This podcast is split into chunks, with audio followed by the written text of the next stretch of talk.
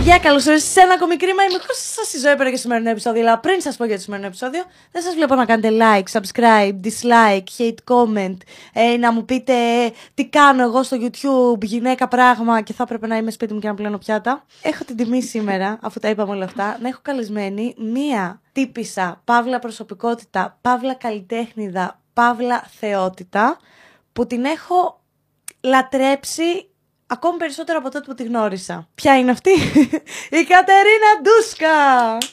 Σας ευχαριστώ πάρα πολύ. Νιώθω πραγματικά φούλα αμοιβαία συναισθήματα για σένα. Οπότε... Αγάπη μου! Και να ξέρεις ότι είναι το πρώτο μου, νομίζω, νομίζω το πρώτο μου podcast, ας πούμε, εικόνα στο YouTube, από YouTuber. Πειράζει να σε λέω YouTuber. Ω, εντάξει, δεν πειράζει. Η δουλειά δεν είναι ντροπή. Χαίρομαι πάρα πολύ που είσαι εδώ. Λοιπόν, την Κατερίνα πώς τη γνώρισα; Καταρχάς, σε γνώρισα στη φάση, σε, σε ακολουθούσα στα social media, αλλά σε γνώρισα μέσω της Hedwig. Σωστά. Το καλοκαίρι που κάνατε πρόβες με το μηνο Εκείνη τη μέρα που σε γνώρισα, γυρίσαμε και μαζί σπίτι που ζήσαμε μια εφιαλτική κίνηση στους δρόμους. Ήμασταν δύο ώρες. Ήμασταν Ναι. δύο ώρες μέσα στο αυτοκίνητο και πρέπει να είπαμε τα πάντα. πάντα. Από τα παιδικά μας χρόνια, το τι μας αρέσει να κάνουμε. Οπότε εκεί κατάλαβα τι, τι είσαι. Γιατί γενικότερα, εντάξει και δεν έχω αφήσει καθόλου να μιλήσει, ε, γενικότερα είσαι πολύ ρε παιδί μου μαζεμένη και στη συνεντεύξη σου και γενικότερα στην online ζωή σου. Ναι, είμαι, είμαι private. Που Ισχύει αυτό. δεν το λέω για αρνητικό. Όχι, Κάθε εντάξει, άλλο. ναι. Μπορεί για κάποιους να είναι, για κάποιους να μην είναι, αλλά τι να κάνουμε. Ξέρω, ο καθένας είναι αυτό που είναι. Είσαι μια πολύ μυστηριώδης περσόνα, θα πω. Ναι, είμαι σκορπιός. Αγαπώ που ξεκινήσαμε κατευθείαν με το ζώδιο.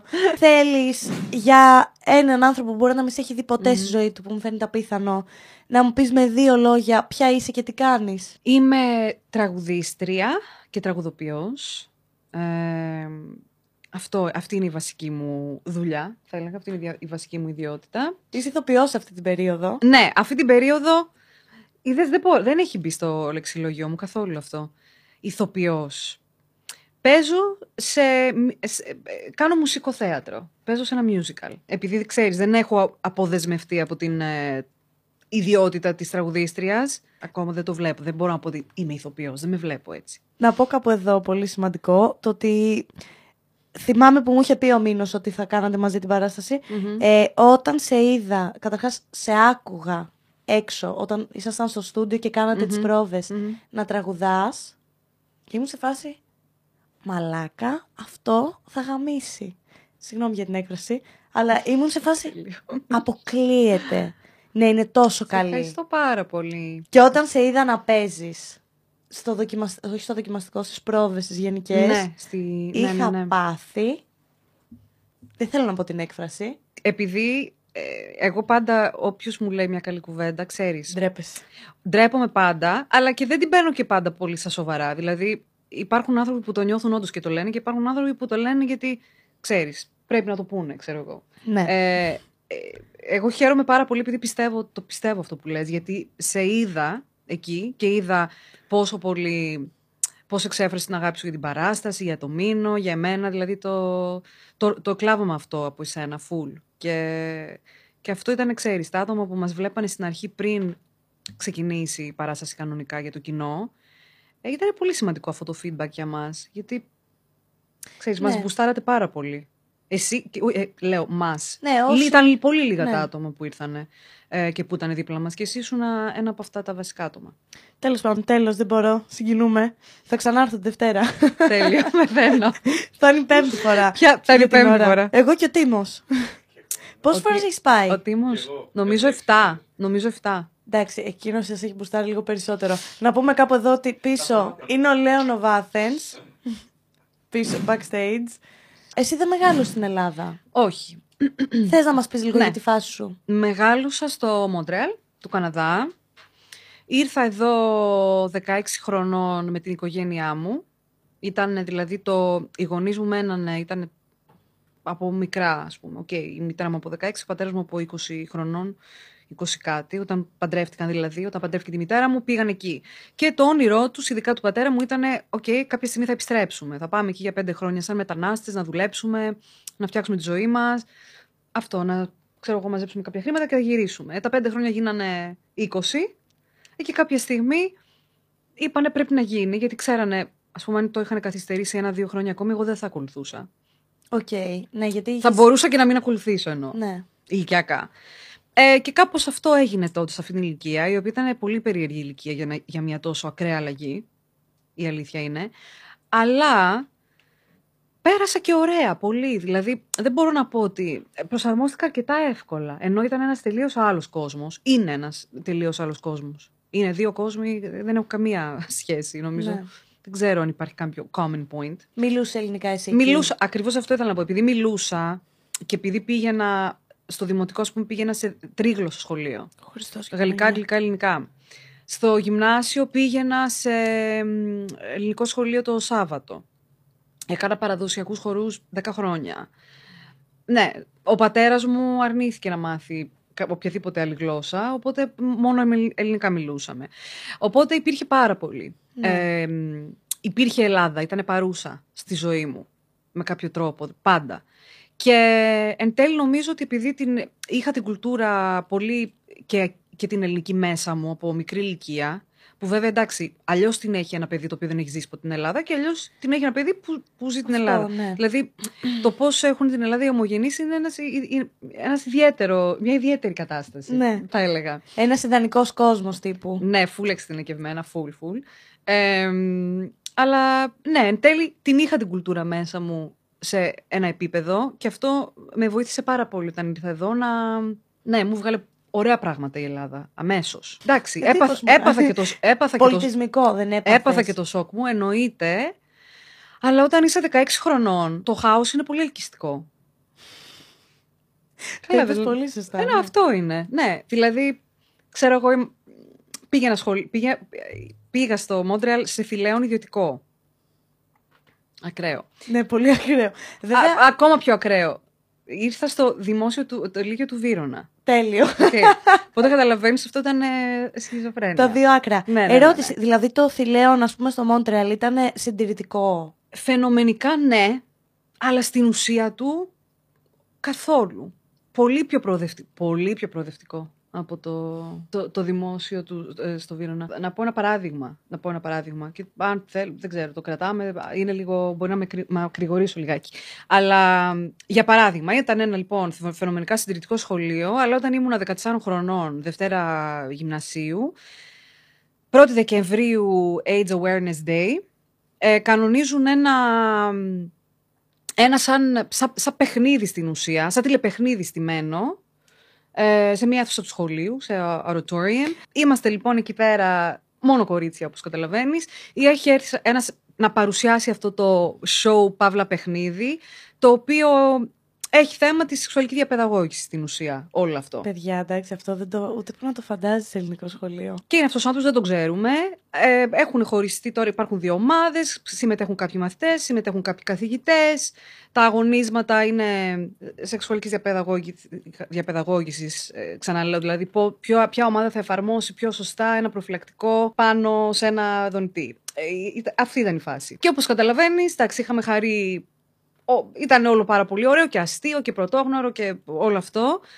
Και εννοείται πως έχουμε νιώσει αυτομάτως μια οικειότητα με αυτόν τον άνθρωπο. Δεν το ξέρουμε, αλλά εντάξει, τώρα όλα αυτά κατα... καταλαβαίνεις. Δηλαδή ένα Ναι. τέτοιο σκηνικό σε κάνει να νιώθεις ότι κάτι Ναι. μοιραζόμαστε.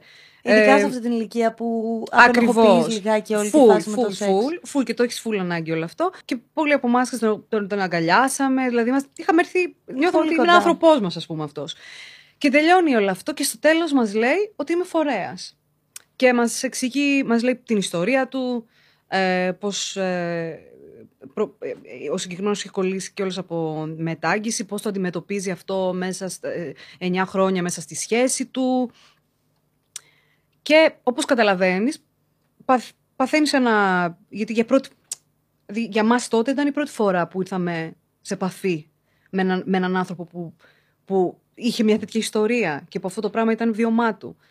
Και κατευθείαν και μας, μας μοίρασε όλους προφυλακτικά εκείνη τη στιγμή και ήταν σε, σε ταρακουνά γιατί στην ουσία το μάθημα όλου αυτού του πράγματος ήταν προφανώς πολύ παραπάνω από sex ed. Ήτανε Ναι.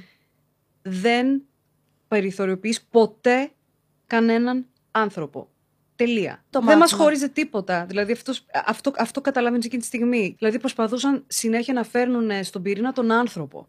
Δηλαδή, Κανένα label Ναι. κοινωνικό. Και κανένα διαχωρισμό. Ακριβώς, ακριβώς. Δεν, δεν θα έπρεπε να διαχωρίσουν ανθρώπους. Κανένα. Και αυτό για μένα ήταν το μεγαλύτερο δώρο που μου προσέφερε η, η ζωή μου εκεί, το σχολείο μου εκεί πέρα. Οπότε γι' αυτό σου λέω. Συντηρητικό φαινομενικά, αλλά απ' την άλλη, Φαινομενικά, πολύ φαινομενικά. φαινομενικά, δηλαδή μας βάζανε στα μαθήματα θρησκευτικών να πηγαίνουμε να κάνουμε community service, να ερχόμαστε σε επαφή με γυναίκες κακοποιημένες, σε ιδρύματα. Εμάς τα μαθήματα των θρησκευτικών μας έφερναν φυλάδια για το πώς είναι ένα έμβριο στο δεύτερο μήνα και γιατί να μην σκοτώνουμε τα, Wow. τα ναι. παιδιά. Δημόσιο σχολείο. for Ναι, the win. θέλω να πιστεύω γενικά ότι θα αλλάξουν τα πράγματα στην Ελλάδα και όλο και αλλάζουν. Είσαι και πολύ υπέρ των LGBTQ εμ, δικαιωμάτων. Για, ε, ξέρεις τι, δεν, μα- δεν, δεν μ' αρέσει καν να το διαχωρίζω γιατί άμα είσαι υπέρ του ανθρώπου, εκεί τελειώνει. Δηλαδή, τι σημαίνει αυτό; Άμα είσαι υπέρ του ανθρώπου, είσαι υπέρ της διαφορετικότητας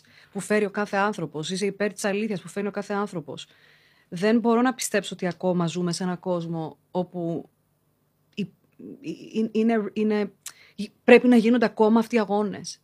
Και, και πραγματικά δηλαδή με συγκινεί αδιανόητα ο, ο- το, το, κάθε, το κάθε λιθαράκι που έχει βάλει ο κάθε άνθρωπος σε αυτή την κοινωνία για να αλλάξουν κάποια μυαλά και πραγματικά να επικρατεί πολύ περισσότερη αγάπη και ειρήνη ανάμεσά μας. Ε, και γι' αυτό και ήθελα πάρα πολύ να κάνω αυτή την παράσταση. Αυτό που μου έχει κάνει τρομερή εντύπωση και το έχω πει και στο μήνο πολλές φορές είναι ότι η, καλά, είσαι πάρα πολύ πιστή στο ρόλο. Που ένας άνθρωπος που δεν το έχει σπουδάσει. Είναι εύκολο να βγει από το ρόλο. Η Hedwig είναι κακοποιητική απέναντι στο Γίτζαγκ πάνω στη Μμ. σκηνή. Ναι. Εγώ στη θέση σου, ας πούμε, που δεν.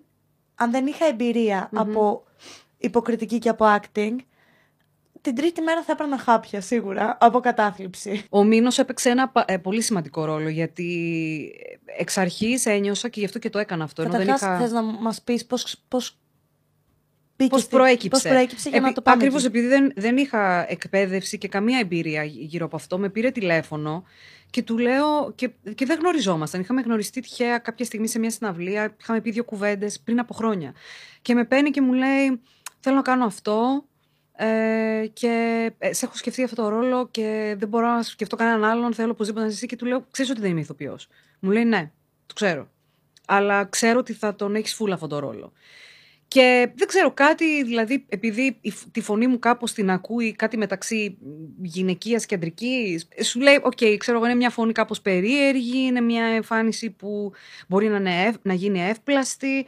Εμ, και επειδή εγώ πιστεύω ότι είχε καταλάβει κάπως την προσωπικότητά μου και ήξερε ότι δεν θα κόλλαγα στο καλά θα παίξω άντρα, ήξερε ότι δεν θα κόλλαγα σε αυτό και ήξερε προφανώς ότι ε, το μήνυμα αυτής της παράστασης είναι κάτι το οποίο με συγκινεί πολύ βαθιά. Ε, Δηλαδή νιώθω ότι με αφορά σαν άνθρωπο. Ε, οπότε νομίζω γι' αυτό με πήρε πρωτίστως. Δηλαδή προφανώς και του άρεσε η φωνή μου, αλλά πίστεψε ότι σαν προσωπικότητα θα μπορέσω να το στηρίξω. Από εκεί και πέρα ε, με βοήθησε πάρα πολύ α, να, γίνει, να υπάρξει ένα safe space από την πρώτη συνάντηση. Δηλαδή η πρώτη συνάντηση ήταν απλά μιλάμε. Δεν διαβάζουμε. Ναι. Και, ό,τι, και μπόρεσα κατευθείαν να του πω, επειδή εγώ είμαι και λίγο σκαλώνω, αγχώνομαι, ξέρεις. Ναι, οπότε εντάξει. Ό,τι μπορούσα να το αραδιάσω, ό,τι είχα στο μυαλό μου. Ναι. Τίποτε. Δηλαδή ήταν super open σε αυτό. Και όλα γινόντουσαν σταδιακά, σταδιακά. Δηλαδή υπάρχει μια σκηνή όπου τον φτύνω. Spoiler alert. Ε, δε- και δεν μπορούσα να το κάνω αυτό στις πρόβες. Δεν μπορούσα. Δηλαδή, δεν έχω φτύσει άνθρωπο ποτέ. Και να φτύσω Ναι. Μα τώρα αυτό και έναν είναι άνθρωπο πο- που συμπαθώ. Ναι. δηλαδή που σέβομαι. Εκείνη την ώρα εγώ βλέπω μίσο στο πρόσωπό σου πάντως.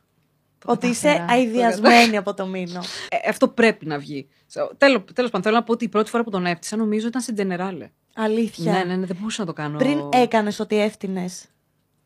Έκανα ένα πουφ, ξέρω εγώ, ένα ήχο. Ποτέ δεν άντεχα το bullying. Δηλαδή είναι κάτι το οποίο με, δε- δεν μπορώ να το διαχειριστώ. Σου έχει συμβεί ή απλά δεν μπορούσε Ε, να το βλέπεις; Είμαι, είμαι τυχερή, εννοείται πως μου έχει συμβεί και εμένα, δηλαδή σε, στους περισσότερους ανθρώπους, αλλά mild. Δηλαδή δεν μπορώ να πω, νιώθω τυχερή που την έβγαλα αρκετά ανέμακτα την εφηβεία μου.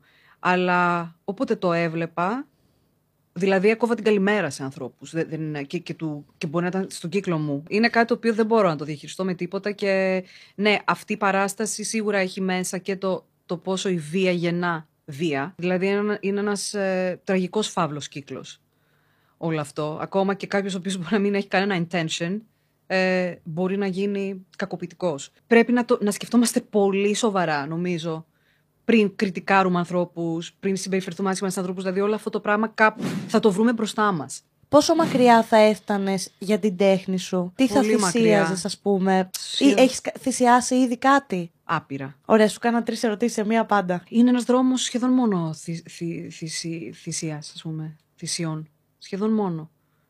Από πού να ξεκινήσω; Εγώ, ας πούμε, δεν, δεν ε, μεγάλωσα σε μια οικογένεια πλούσια, ούτε άνετη οικονομικά. Δηλαδή, οι γονείς μου είναι εργάτες, ε, ε, βιοπαλαιστές μια ζωή, δεν είχα ούτε κεφάλαιο από πίσω μου. Είμαι εντελώς αυτό, αυτοδημιούργητη, ενώ ότι, αν μπορώ να το πω αυτό, ξέρεις, δεν, δεν είχα κάποια στήριξη, ούτε οι γονείς μου έχουν καμία σχέση με την τέχνη. Δηλαδή, ίσα ίσα τους πήρε πολύ χρόνο να καταλάβουν τι είναι αυτό που κάνω ή που θέλω να κάνω ή γιατί θέλω να το κάνω ή μπορεί αυτό να είναι επάγγελμα. Καταλαβαίνεις. Ε, οπότε, ναι, υπήρχαν ε, μήνες στην αρχή όπου ζούσαμε 200 ευρώ. Γιατί έλεγα ότι τώρα θα, τα, κο- θα κόψω όλες τις δουλειές γιατί πρέπει να αφοσιωθώ. Δεν γίνεται αλλιώς. Δεν γίνεται και νομική και τρεις δουλειές και, και, και. Δηλαδή όλα, όλα. Δύο καρπούζια κάτω από τις μασχάλες. Έλεγα πρέπει να αφοσιωθώ. Οκ, και ας μην έχω να φάω. Αυτό. Οπότε Πρέπει να είσαι πολύ περήφανη για τον εαυτό σου. νομίζω ότι πάρα πολλοί καλλιτέχνες είναι. Δηλαδή δεν νιώθω ότι είμαι μια μοναδική περίπτωση σε αυτό. Ρε παιδί, είναι απλά στα Ε, και γενικά όταν κυκλώματα στην αγαπάς κάτι Ελλάδα. πάρα πολύ. Στα, κυ- τα κυκλώματα στην Ελλάδα είναι λίγο περίεργα. Δηλαδή, υπάρχουν nepo babies. Ναι, ε, οκ. Και, δεν- και δεν θα ήθελα να μιλήσω γι' αυτό, γιατί εγώ δεν εκμηδενίζω. Είναι ένα επάγγελμα για να, για να μείνεις. Οκ. Μπορεί να μπεις εύκολα. Μπορεί. Μπορεί να, να, να έχεις βοήθεια και να μπεις. Αλλά για να μείνεις και για να χτίσεις κάτι, πρέπει να έχεις ικανότητα. Εννοείται πως όση βοήθεια έχεις, τόσο, τόσο ενδεχομένως. Ναι, μπορεί αυτή η βοήθεια κάπου να φανεί εννοώ. Αλλά μην νομίζεις και οι δυσκολίες σου δίνουν μεγάλη τροφή σε αυτή τη δουλειά. Είναι σημαντικές. Είναι σημαντικές να μπορείς να κατανοήσεις, να βρει να βρεις τον εαυτό σου, να κατανοήσεις τον κόσμο, να βρεις την ουσία. Είναι σημαντικά χτί- και χτίζεις χαρακτήρα, χτίζεις αντοχή. Έχεις αντιμετωπίσει διαφορές σε συμπεριφορές από τους άλλους, π.χ. σε σένα και σε κάποιο άτομο που μπορεί να έχει πίσω του πλάτες; Όταν έχεις πλάτες, επειδή εγώ δεν μεγάλωσα με ευκολίες και αυτό ήταν ευλογία. Είχε τις δυσκολίες του, αλλά ήταν και ευλογία. Δηλαδή δεν έπαιρνα τίποτα δεδομένο, δεν ψωνίστηκα ποτέ, δεν, ε, δεν, δεν περίμενα τίποτα να μου, έρθει, να μου έρθει έτοιμο. Και αυτά είναι πολύ σημαντικά διδάγματα γενικά στη ζωή, πόσο μάλλον για να αντέξει σε μια τόσο σκληρή δουλειά.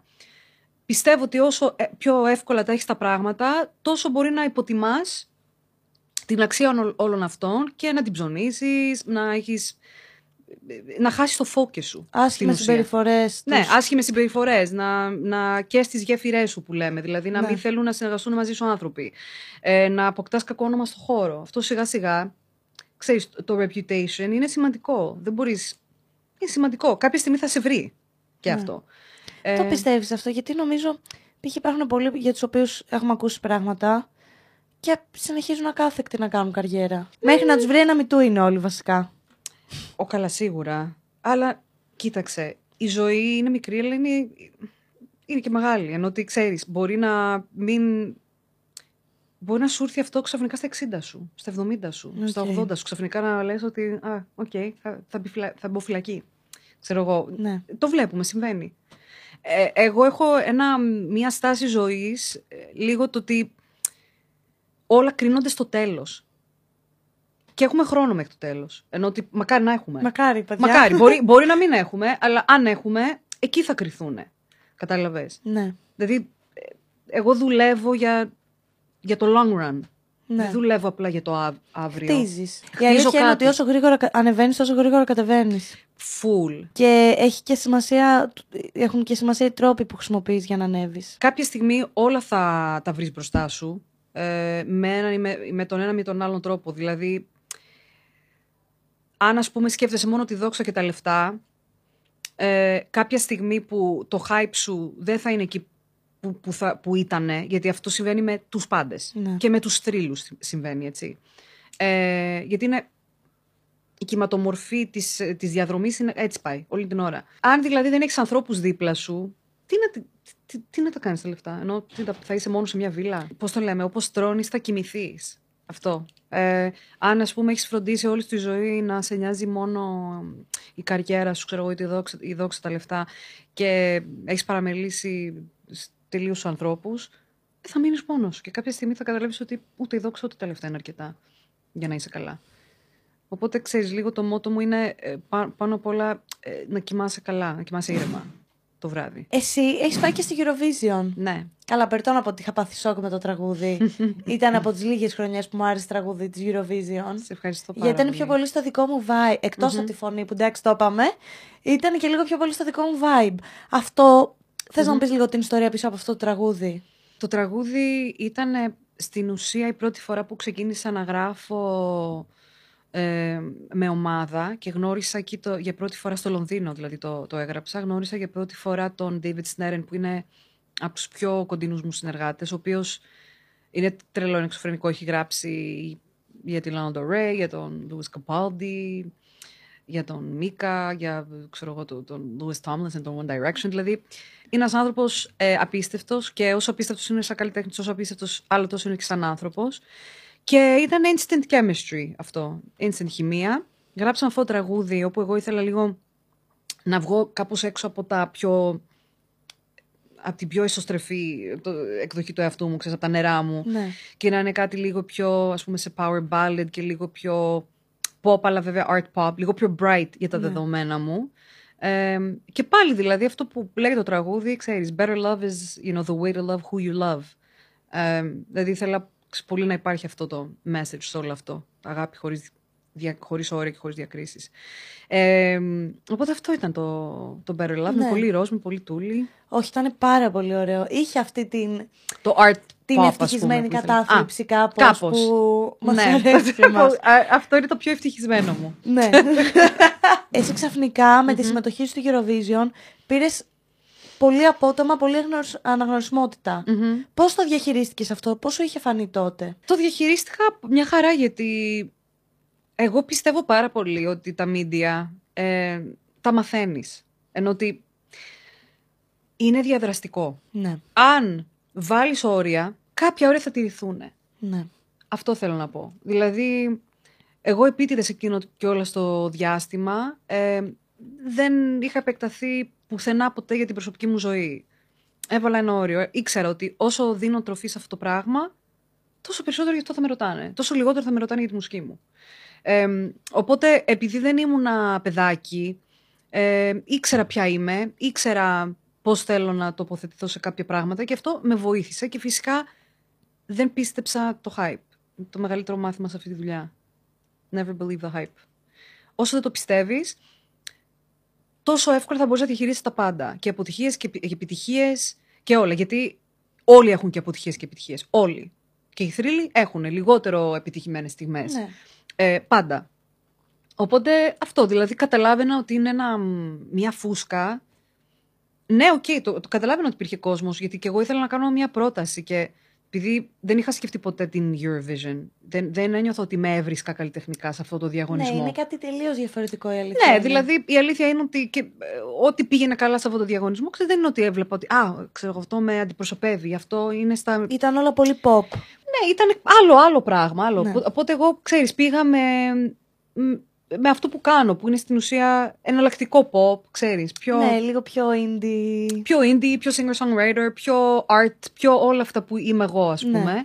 Ε, και ήθελα να την κάνω αυτή τη- την πρόταση και καταλαβαίνω ότι όντως σε πολλούς άρεσε και, και υπήρχε ένας ενθουσιασμός γιατί ήταν κάτι διαφορετικό. Σε άλλους μπορεί να μην άρεσε καθόλου, όχι μπορεί, σίγουρα να άρεσε καθόλου. Ήξερα ότι αυτό είναι condition- conditional. Δηλαδή, οκ, υπάρχει μεγάλη προσοχή αυτή τη στιγμή γιατί είναι αυτός ο διαγωνισμός που αφορά άπειρο κόσμο. Δεν ε, το έπαιρνα απαραίτητα ότι αυτό είναι full Ναι. προσωπικό απαραίτητα κάθε στιγμή. Ε, και γι' αυτό όταν μετά αυτό, ξέρεις, έπεσε και μετά για να μέχρι να ξανανέβει σε κάτι άλλο και αυτό, εγώ ήμουν οκ. Ενώ άντεξα. Ναι. ναι αυτό. Ότι είναι πάρα δεν, πολύ δεν σημαντικό. τρελάθηκες, ας πούμε, από τη φήμη και ξαφνικά. Όχι, ούτε Ναι. κα- καθόλου. Μόνο και μόνο το Κατά ότι δεν πόσο- μίλαγες για την προσωπική σου ζωή στα Ναι. media ήταν πολύ σημαντικό γιατί κάποιος άλλος στη θέση σου μπορεί να το πούλαγε, Μμ. να ξεπουλήσει δηλαδή τα πάντα για να μπορεί να κρατήσει όσο, περισσότερη, όσο περισσότερο χρόνο η φήμη. Κατάλαβες Ναι. Αυτό. τι εννοώ. Επειδή εγώ δεν, εμένα δεν με ενδιαφέρε ποτέ το celebrity status καθόλου. Δεν μ' αρέσει κιόλας. Δηλαδή, εμένα μου αρέσει να είμαι ο εαυτός μου. Δεν μ' αρέσει να νιώθω ότι πρέπει να είμαι κάτι. Να, να μπαίνω σε ένα ρόλο που συνέχεια πρέπει να ικανοποιώ ε, τη μάζα. Είναι, είναι πολύ σκληρό, είναι πάρα πολύ δύσκολο αυτό. Οι άνθρωποι που το κάνουν αυτό και το κάνουν καλά και full respect, έτσι. Ε, δεν είναι εύκολο να είσαι καλά Ναι. με την πάρτη σου. Είναι δύσκολο γιατί συνέχεια μπαίνεις σε ένα ρόλο ότι πρέπει συνέχεια να ψυχαγωγώ και πρέπει πάντα να είμαι τέλεια και πρέπει πάντα να είμαι. Και εμένα μου αρέσει, ξέρεις, απλά να είμαι ο εαυτός μου. Πολλές πολλές φορές αυτό μπορεί να μην είναι αυτό που γράφει τέλεια. Μ' αρέσει να είμαι και full χήμα στην προσωπική μου ζωή. Θέλω να έχω το privacy μου. Δηλαδή, μπαίνω σε ένα ρόλο μέχρι ενός σημείου όταν ανεβαίνω στη σκηνή, όταν κάνω ένα βίντεο κλιπ, όταν βγάζω ένα τραγούδι. Ναι, είμαι performer, αλλά δεν μπορώ να είμαι performer σε κάθε στιγμή της ζωής μου. Οπότε το ήξερα αυτό και γι' αυτό και δεν πήγα, σε, δεν πήγα ας πούμε, σε καμία εκπομπή Ναι. πρωινή ζώνης, δεν πήγα, δηλαδή... Και δεν λέω, έτσι, και ο καθένας με τίμησε με το ενδιαφέρον του και, και καθόλου δεν το έκανα για να είμαι ντίβα. Απλά ήμουνα low key, γιατί ήταν και αυτό ένα μέσο να, να προστατεύσω το πώς το βίωνα εγώ Ναι. όλο αυτό. Ε, και γι' αυτό και νομίζω ότι ήμουνα καλά εν τέλει. Η εμπειρία σου πώς ήταν από όλη αυτή τη φάση του Eurovision; ακραία σε όλα της. Και στα καλά και στα κακά. Ε, ε, στον υπερθετικό βαθμό όλα. Και στιγμές που ήταν και τραυματικές. Δηλαδή ήταν, ήταν, ήταν δύσκολο. Είναι γενικά ένα πολύ δύσκολο εγχείρημα. Δεν είναι αυτό που νομίζει ο περισσότερος κόσμος ότι είναι. Ότι απλά ανεβαίνω σε μια σκηνή και κάνω μια παρουσίαση. Δηλαδή το όλο, το, το από πίσω από αυτό και το τι σημαίνει να κάνεις μια καλή παρουσίαση είναι ένα huge πράγμα το οποίο θέλει πρέπει να είναι aligned, πώς να το πούμε, να ευθυγραμμίζονται, να συμπέφτουν όλοι, ό- όλοι οι παράγοντες. Ναι, όλες οι συνθήκες και οι παράγοντες. Ακριβώς, αυτό. Δηλαδή να είναι σωστό το team, να είναι το budget πολύ σωστό, γιατί είναι huge, τεράστιο κομμάτι και αυτό. Ε, να είναι όλα εκεί, όλα, όλα, όλα σε ένα... Και σαν χώρα είναι δύσκολο να είναι όλα εκεί. Ε, ενώ σαν ελληνική αποστολή γενικότερα, γιατί συναγωνίζεται σε χώρες που προφανώς έχουν άλλους, Σουηδία. άλλους πόρους, Ας πούμε άλλες, τη Σουηδία. γιατί- άλλους πόρους, άλλους ανέσεις. Ναι, είναι, είναι πάρα πολλά πράγματα. Ε, οπότε σίγουρα δηλαδή και εγώ που προ- προσπάθησα να το κάνω όσο περισσότερο μπορούσα με τους όρους μου, ε, δεν ήταν κάτι εύκολο. Ξέρεις, ε, και εγώ είμαι ένας άνθρωπος που είμαι σε ό,τι κάνω, καλός ή κακός, πάνω απ' όλα. Και πολλά πράγματα φύγαν από τον έλεγχό μου, δηλαδή στη διαδικασία, γιατί είναι απλά massive όλο αυτό. Δεν, δεν, δεν, μπο- δεν μπορεί, ξέρεις, ένας άνθρωπος πλέον να τα ελέγχει όλα. Δεν γίνεται. Ναι. Οπότε ναι, υπήρχαν και πολύ δύσκολες στιγμές με εξάντληση, αδιανόητη. Αλλά όπως και να έχει, παραμένει μια εμπειρία που μου έδωσε πάρα πολλά πράγματα. Έλαβα πάρα πολύ αγάπη. Εξελίχθηκα τρομερά, ορίμασα, δυνάμωσα. Θα το ξανάκανες; Όχι. Πιστεύω ότι για να το ξανακάνεις. Δεν θέλω το να λέω μεγάλα λόγια, never say never, αλλά συνήθως ξέρεις, πρέπει κάπως ο σκοπός σου να είναι να κερδίσεις. Α πούμε, γιατί να πας να το ξανακάνεις, ξέρω εγώ, για να κερδίσεις. Εμένα δεν ήταν ο σκοπός μου. Φυσικά και θα μου άρεσε να είχα κερδίσει, αλλά δεν ήταν ο σκοπός μου αυτός. Δηλαδή, με ένοιαζε να το ζήσω αυτό, να πάρω πράγματα μέσα από αυτό, να δώσω ό,τι είχα. Πιστεύεις ότι σαν διαγωνισμός είναι δίκαιος; Δεν θεωρώ ότι είναι τα πλάγ- πράγματα όσο απλά φαίνονται. Αυτό πιστεύω. Ενώ ότι όλοι, όλοι γνωρίζουμε, εντάξει, όσοι το παρακολουθούν, ότι υπάρχουν φουλ και τα γεωπολιτικά μέσα. Ναι. Αλλά θέλω να πω ότι, θα σου πω, όσο δίκαιο είναι, δεν ξεκινάνε όλοι από το ίδιο σημείο. Ναι, καταλαβαίνω τι λες. Όση μόνο και μόνο δικαιοσύνη. μπατζετικά που είπες. Αυτό, όση δικαιοσύνη μπορούμε να πούμε ότι έχει αυτή η ζωή. Οκ. Ή έχει αυτή η κοινωνία. Τέλεια.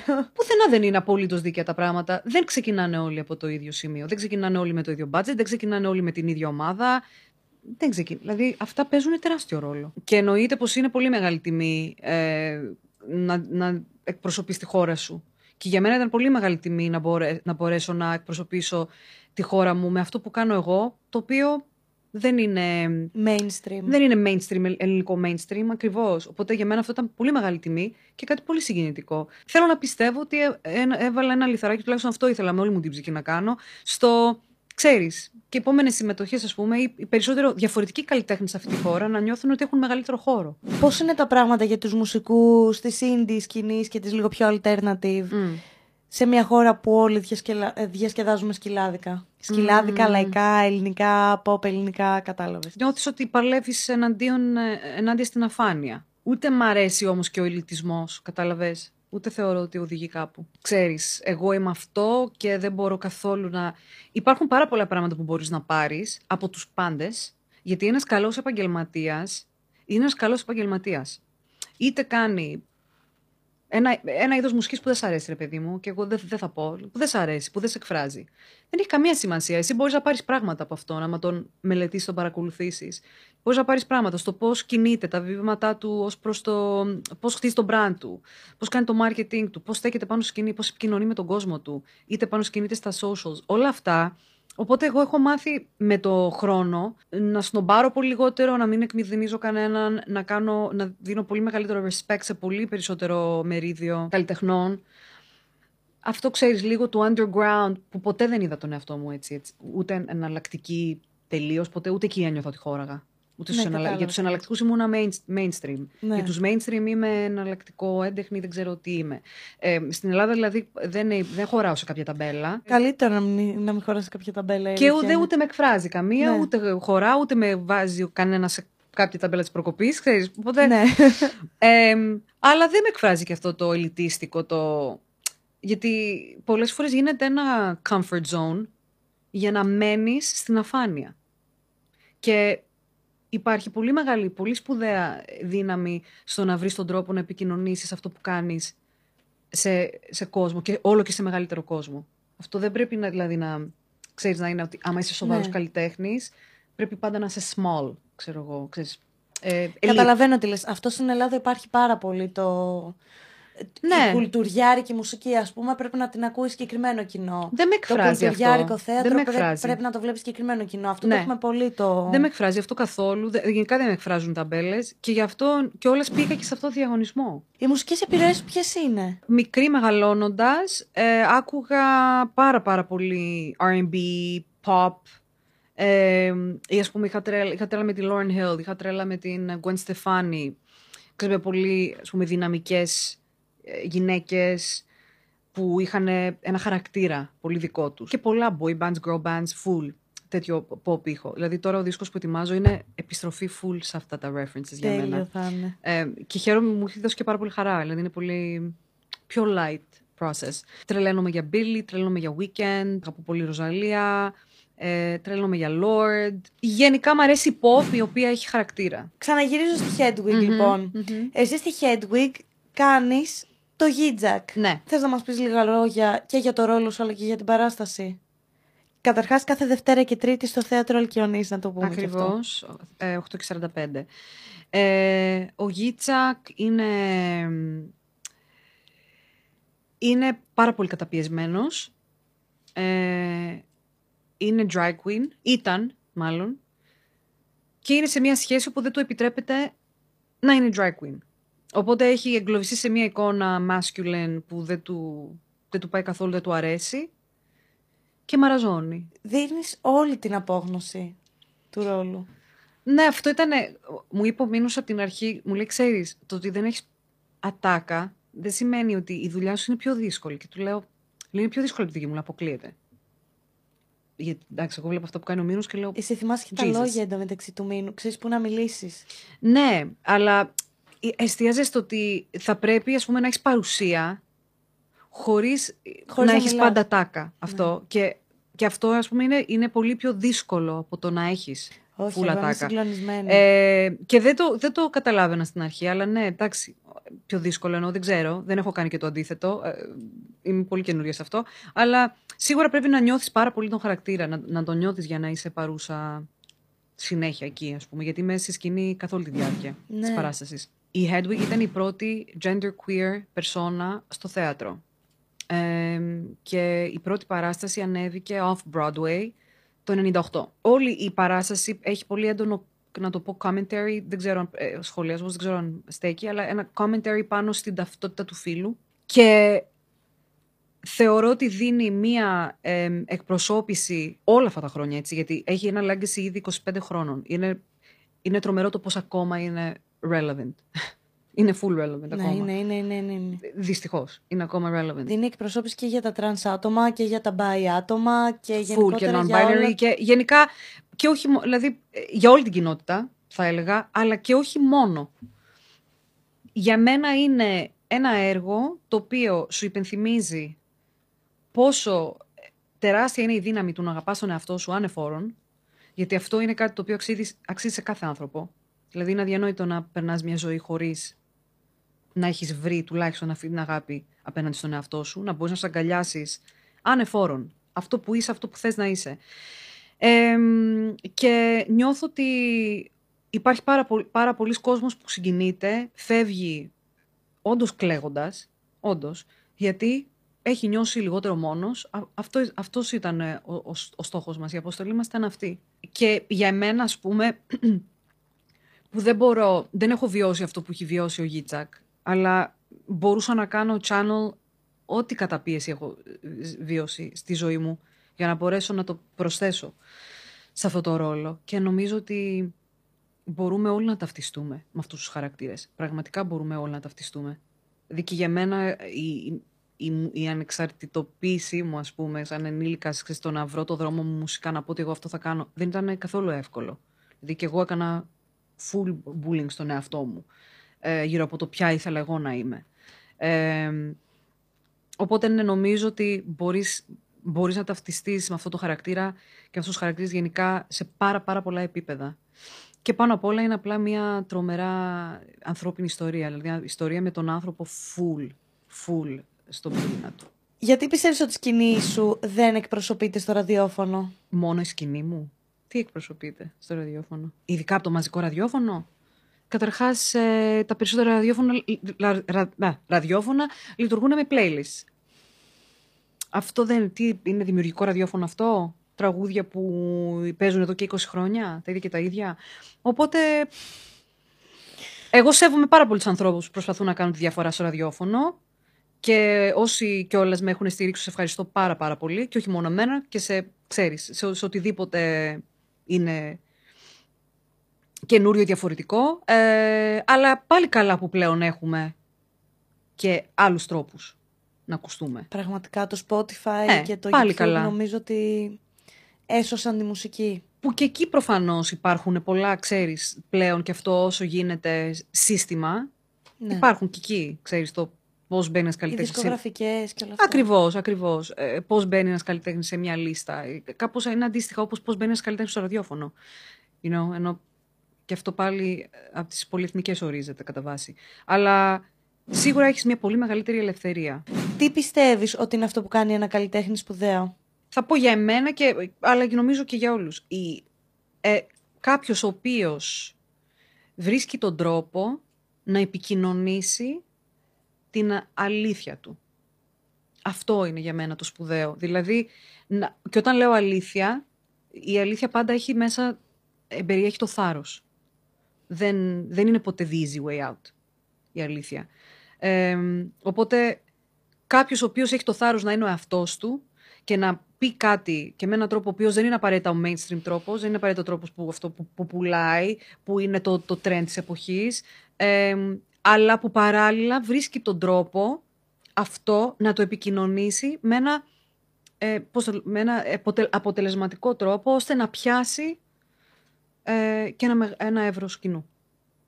Αυτός είναι ο σπουδαίος καλλιτέχνης για μένα. Κατερίνα, Ναι. πάμε σε ερωτήσεις του κοινού; Βεβαίως. Έχεις κλάψει ποτέ με Bridgerton. Bridgerton; Έπαθα ψύχωση με τη δεύτερη σεζόν του Bridgerton. Ντρέπομαι που το ντρέπομαι. Δεν ξέρω αν πρέπει να ντρέπομαι, αλλά Είναι guilty pleasure το Bridgerton. θα πω κάτι που μπορεί. Δεν ξέρω, θα ίσως θα πρέπει να κοπεί. Δεν ξέρω. Αλλά το έβλεπα δύο μήνες ασταμάτητα. Τέλεια. On repeat. Γιατί ερωτεύτηκα τον πρωταγωνιστή. Έπαθα ζημιά. Αυτή την ερώτηση ξέρεις ποιος την έκανε; Ποιος; Κοπέλα. Α, δεν το πιστεύω! Σε έκανε expose. Τέτοιος είναι. Τέτοιος είναι. Θα συμμετείχες ποτέ στο reality; Δεν νομίζω. Δεν, είναι, αυτό είναι ο εφιάλτης του private ανθρώπου. Φαντάζεσαι να πήγαινες σε Εφιάλτης. κανένα Big Brother. Θα Ειδικά ειδικά με τέτοιου- mental breakdown στο Ειδικά 15 τέτοιου λεπτά. είδους. Καταρχάς μου έχουν κάνει προτάσεις. Σίγουρα. Και, ο, ε, ο- όχι, όχι. Καταρχάς το έβλεπα σαν εφιάλτη μόνιμο, reoccurring, για χρόνια. Στον ύπνο σου. Ναι, για χρόνια. Ότι είχα εγκλωβιστεί σε ένα reality. Έχεις κάποιο ανεκπλήρωτο όνειρο; Ναι, βεβαίως, πολλά. Να πάω στην Ιαπωνία, ας πούμε. Θα ήθελα να ζήσω. Μου κάνει εντύπωση που δεν έχεις πάει. Δεν έχω πάει καθόλου, καθόλου Ασία και Αφρική. Ούτε Αυστραλία. Δεν έχω πάει- Δηλαδή, έχω δει full Αμερική και Ευρώπη. Δεν έχω πάει καθόλου. Και ναι, θα ήθελα να πάω στη ζωή μου, σίγουρα. Σε πολλά, σε πολλά μέρη που δεν έχω δει και σε κόσμους που δεν τους έχω δει από κοντά. Και, και νιώθω ότι η ψυχή μου το έχει και πάρα πολύ ανάγκη. Θέλω να πάω σε ένα σαφάρι, ρε παιδί μου.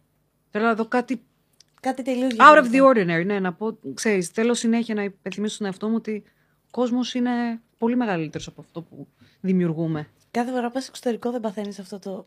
Σε κάποιο καινούριο μέρος, δεν σου λέω στο Λονδίνο που έχεις πάει ένα εκατομμύριο φορές, που λες είμαστε ένα τίποτα τελικά, οι άνθρωποι.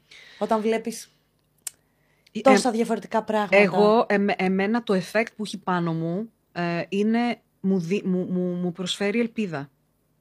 Μου προσφέρει, έστω και ας είναι μια ψευδέστηση, το συνέστημα της νέας αρχής. Και είναι κάτι το οποίο το έχω πάρα πολύ ανάγκη να το τροφοδοτώ στον εαυτό μου. Γι' αυτό και όταν μένω σε ένα μέρος, τώρα είμαι Ελλάδα Πολύ καιρό. Όχι, πήγα Νοέμβρη, Λονδίνο. Αλλά έχω ένα όριο. Ξέρεις, όταν φτάνω το τρίμηνο, εκεί, τετράμινο, αντεξάμινο, δεν την παλεύω. Υπάρχει κάποιο, κάποιο ψέμα που έχει ακουστεί για σένα το οποίο δεν ισχύει; Δεν έχω, αν, αν εξαιρέσω κάποια στιγμή κάποια fake news που είχαν βγει για μένα την περίοδο, την περίοδο της Eurovision γύρω από κάποιες δηλώσεις, που αυτό δεν ξέρω αν θέλω να επεκταθώ, γιατί το έκανα address, ε, ε, ε, ε, έκανα ένα, μια δημόσια, ε, πώς το λέμε, επιστολή. Ε, από εκεί και πέρα δεν, δεν θυμάμαι κάτι. Αλλά αυτό τότε ήταν ακραίο. Ήταν, ήταν ακραίο. Δηλαδή ήταν κανονικότατα fake news. Δηλαδή πήρα μια δήλωσή μου και την παρουσίασαν ως μια δήλωση για κάτι πολύ συγκεκριμένο και δεν είχε καμία σχέση. Πες μας facts για το νέο σου άλμπουμ. Θα είναι κάτι, πολύ, κάτι διαφορετικό, full, Ναι. σε σχέση με οτιδήποτε έχω βγάλει. Είναι ένα concept album. Εντάξει, έβγαλα και ένα concept EP πέρσι, οπότε ξ- κινούμε, συνεχίζω να σ- κινούμε σε αυτά τα λιμέρια. Το προηγούμενο μου EP ήταν full σκοτεινό, το Call Me Nix, η Nix μια περσόνα, νυχτόβιο πλάσμα, η προσωπήση της νύχτας. Έχω κρατήσει τη σκοτεινή θεματολογία, full, έχω εμβαθύνει σε αυτό, απλά είναι πολύ πιο dance και είναι πολύ πιο light ο ήχος, είναι πιο, πιο fun ο ήχος. Τώρα πάω σε πράγματα, αυτό, στα πρώτα μου references, στις πρώτες μου αγάπες. Ε, δηλαδή, early zeros music full.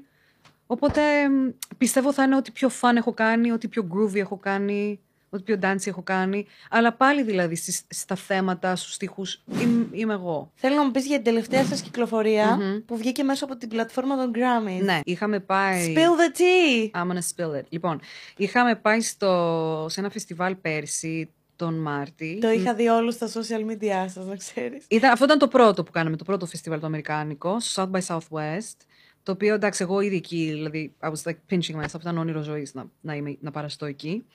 Ε, όπου εκεί, εντάξει, ε, όλοι έχουν περάσει, όλα τα είδωλα. Όλα, όλα μου τα είδωλα, Billy έχει περάσει, όλοι εκεί. Και η Ντούα είχε κάνει. Είναι, είναι με πολύ μεγάλη τιμή, ας πούμε, να πηγαίνεις εκεί. Και μ, πάμε εκεί πέρα. Αυτή η πρώτη σκέψη μου έχει γίνει το 20. Σκάει πανδημία και δεν γίνεται για πρώτη χρονιά, φορά μέχ- μέσα φίλε, στα πραγματικά πώς 60 ένιωσες; χρόνια του διαγωνισμού. Πώς ένιωσες εκεί; Του διαγωνισμού του φεστιβάλ. Ε, Πώς ένιωσα; Πολύ μεγάλη στενοχώρια. Αλλά εντάξει, έλεγα γίνονται και χειρότερα στον κόσμο. Οπότε ξέρεις. Και λέω, μακάρι να, ξα- να μου ξανάρθει η ευκαιρία. Ξανάρθει η ευκαιρία, πήγαμε. Είμα, ήμασταν πάρα πολύ τυχεροί γιατί έτυχε το 22 να είμαστε οι μόνοι δύο Έλληνες καλλιτέχνες, δηλαδή από την Ελλάδα, που είχαν επιλεγεί εγώ και ο Τίμος. Εγώ και ο Λίωνα Βάθινη. Τέλειο. Οπότε ξεκινάμε περιοδία μαζί. Φανταστικό. Πάμε εκεί.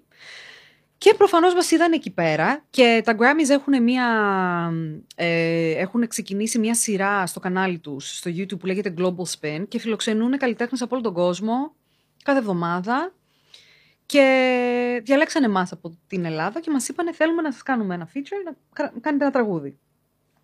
Και αποφασίζουμε να γράψουμε το Bubble γι' αυτό Εντάξει, εννοείται το highlight της ζωής μας. Το συζητώ αυτό, την Grammys.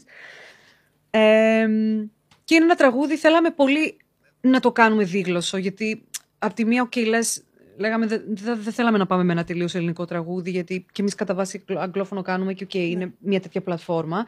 Απ' την άλλη όμως είναι full, fully multicultural και θέλαμε να βάλουμε το ελληνικό στοιχείο. Οπότε γράψαμε ένα τραγούδι βασισμένο πάνω στο μύθο του πύργου της Βαβέλ, που δεν ξέρω αν το ξέρεις, αλλά Ναι, ναι, ναι, ναι, ναι. που ο, ο Θεός Ξέρω. έφτιαξε τις γλώσσες Ναι. για να μην επικοινωνούν οι άνθρωποι μεταξύ τους, να μην καταλαβαίνονται. Γιατί φτιάχνανε, χτίζαν τον πύργο να φτάσουν στο Θεό, ο Θεός απειλήθηκε και έκανα, τους τιμώρησε κατά αυτόν τον τρόπο. Και μ, εμείς μετά το χρησιμοποίησαμε αυτό σαν μια, γι' αυτό βάλαμε τις δύο γλώσσες και το χρησιμοποίησαμε σαν μια αλληγορία μια σχέση Ναι. χαμένη στη μετάφραση, ενώ μιλάμε στις ίδιες γλώσσες δεν καταλαβαίνόμαστε. Ε, και μια σχέση που βυθίζεται και προσπαθούμε να γατζωθούμε ένας από τον άλλον με, με νύχια και με δόντια για να τη σώσουμε. Οπότε αυτό ήταν το μπάμπο. Και είναι το αγαπημένο μου τραγούδι που έχω γράψει ποτέ. Και σαν εμπειρία, ρε παιδί μου, πώς ήταν να, να σε καλεί... Εξωπραγματικό, σουρεάλ. Αλλά επειδή πραγματικά το πιστεύω εγώ το, το σουρεάλ, γιατί όλη μου η μουσική πορεία Είναι ο- σουρεάλ. όλο σουρεάλ στιγμές. Ε, ναι, και σουρεάλ σταθμοί. Και η Hedwig για μένα είναι σουρεάλ. Είναι πάρα πολύ σου. Αν με ρωτούσες, ξέρω εγώ, πριν από έξι μήνες, αν μου λέγες θα κάνεις music, θα σου πω τώρα όντως πώς, που. ε, Σουρεάλ μου φαίνεται και αυτό που βιώνω. Πολλά μου έχουν υπάρξει στη ζωή μου σουρεάλ. Και επειδή τα, το πιστεύω και πιστεύω πάρα πολύ στο όσο επιμένεις, θα συμβαίνουν πράγματα. Αυτό είναι, αυτό είναι που σε διαχωρίζει στην ουσία. Από, δηλαδή, δεν μου αρέσει να χρησιμοποιώ τέτοιους όρους, γιατί ο καθένας έχει τη δική, το δικό του ορισμό τι σημαίνει αποτυχία ή επιτυχία. Αλλά αυτό που διαχωρίζει έναν αποτυχημένο από έναν πετυχημένο είναι η επιμονή.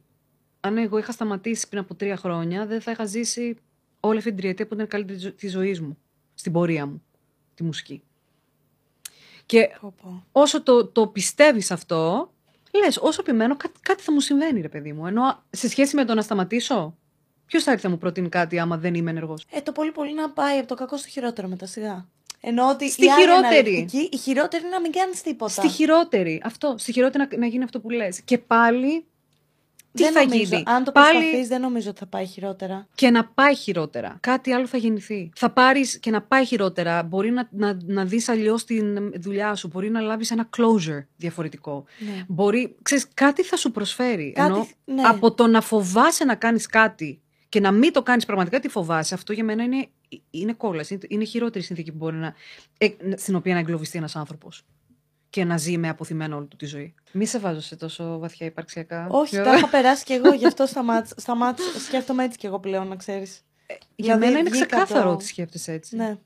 Φουλ ξεκάθαρο. Και εγώ φοβόμουν πάρα πολύ να κάνω οτιδήποτε στη ζωή μου. Α, και πήρα δάκρυσα Μέχρι τώρα. πότε, παιδάκι μου; Δηλαδή, έχεις κάνει τρομερά πράγματα. Τι εννοείς Εντάξει, από σταμάτα, τρομερά δεν θα μικ- πούμε για μένα τίποτα. Όχι, εννοώ ότι είσαι φουλ από τα κλασικά παραδείγματα ανθρώπων που από πολύ μικρή ηλικία Ναι. είσαι φουλ ενεργή και έχεις φτιάξει, έχεις φτιάξει τον εαυτό σου. Την αυτοκρατορία του trash. Και εσύ από το μηδέν. ναι. Που δεν ξέρω. Αυτό είναι το κοινό μας, πούμε. εμ, Ναι, και, Κάθε φορά που συζητάμε, κατάλαβες. ναι, και εγώ κατευθείαν ένιωσα μια σύνδεση μαζί σου με το που συζητήσαμε αυτό και επειδή ζούμε σε μια κοινωνία που υπάρχει τόσο μεγάλη ντροπή γύρω από τη Ναι. φτώχεια. Ναι. ε, ή ξέρεις, το να μην έχεις μεγαλώσει με ένα στάτους. Υπάρχει τρομερή ντροπή και εγώ το απεχθάνω αυτό. Το απεχθάνομαι. Θεωρώ ότι είναι ότι χειρότερο. Να, δηλαδή για, για μένα είναι τιμή μου. Είναι τιμή μου να νιώθω ότι με αυτό δημιουργεί τους άνθρωπου. Αυ- Αυτό ήταν το κρίμα. Είμαι πάρα πολύ χαρούμενη για τη συζήτηση που κάναμε, Και πραγματικά. εγώ, και εγώ πάρα πολύ. Οτιδήποτε χρειάζεται για την Κατερίνα μπορείτε να το βρείτε από κάτω. Να πάτε να τη δείτε στη Hedwig που κάνει τρομερά τον Γίτζα κάθε Δευτέρα και Τρίτη στο θέατρο Αλκιονής. 8 παρα... 9 παρατέταρτο είναι σημαντικό να πάτε 9 παρατέταρτο και όχι 9. 9 παρατέταρτο ξεκινάει. Τι άλλο; Και εγώ θέλω να προσκαλέσω τον κόσμο να έρθει. Να έρθουν όλοι ντυμένοι, βαμμένοι όπως γουστάρουνε, με, Ναι. με, περού, με καούκες ή με, χωρίς καούκες. Θέλω πραγματικά να, να το δει ο κόσμος αυτό σαν ένα πάρτι, all inclusive. Μα είναι σαν ένα πάρτι. Είναι, είναι, είναι ένα all inclusive party. Αυτό είναι. Πρέπει να πεις κάτι άκυρο για να κλείσουμε. Πεινάω.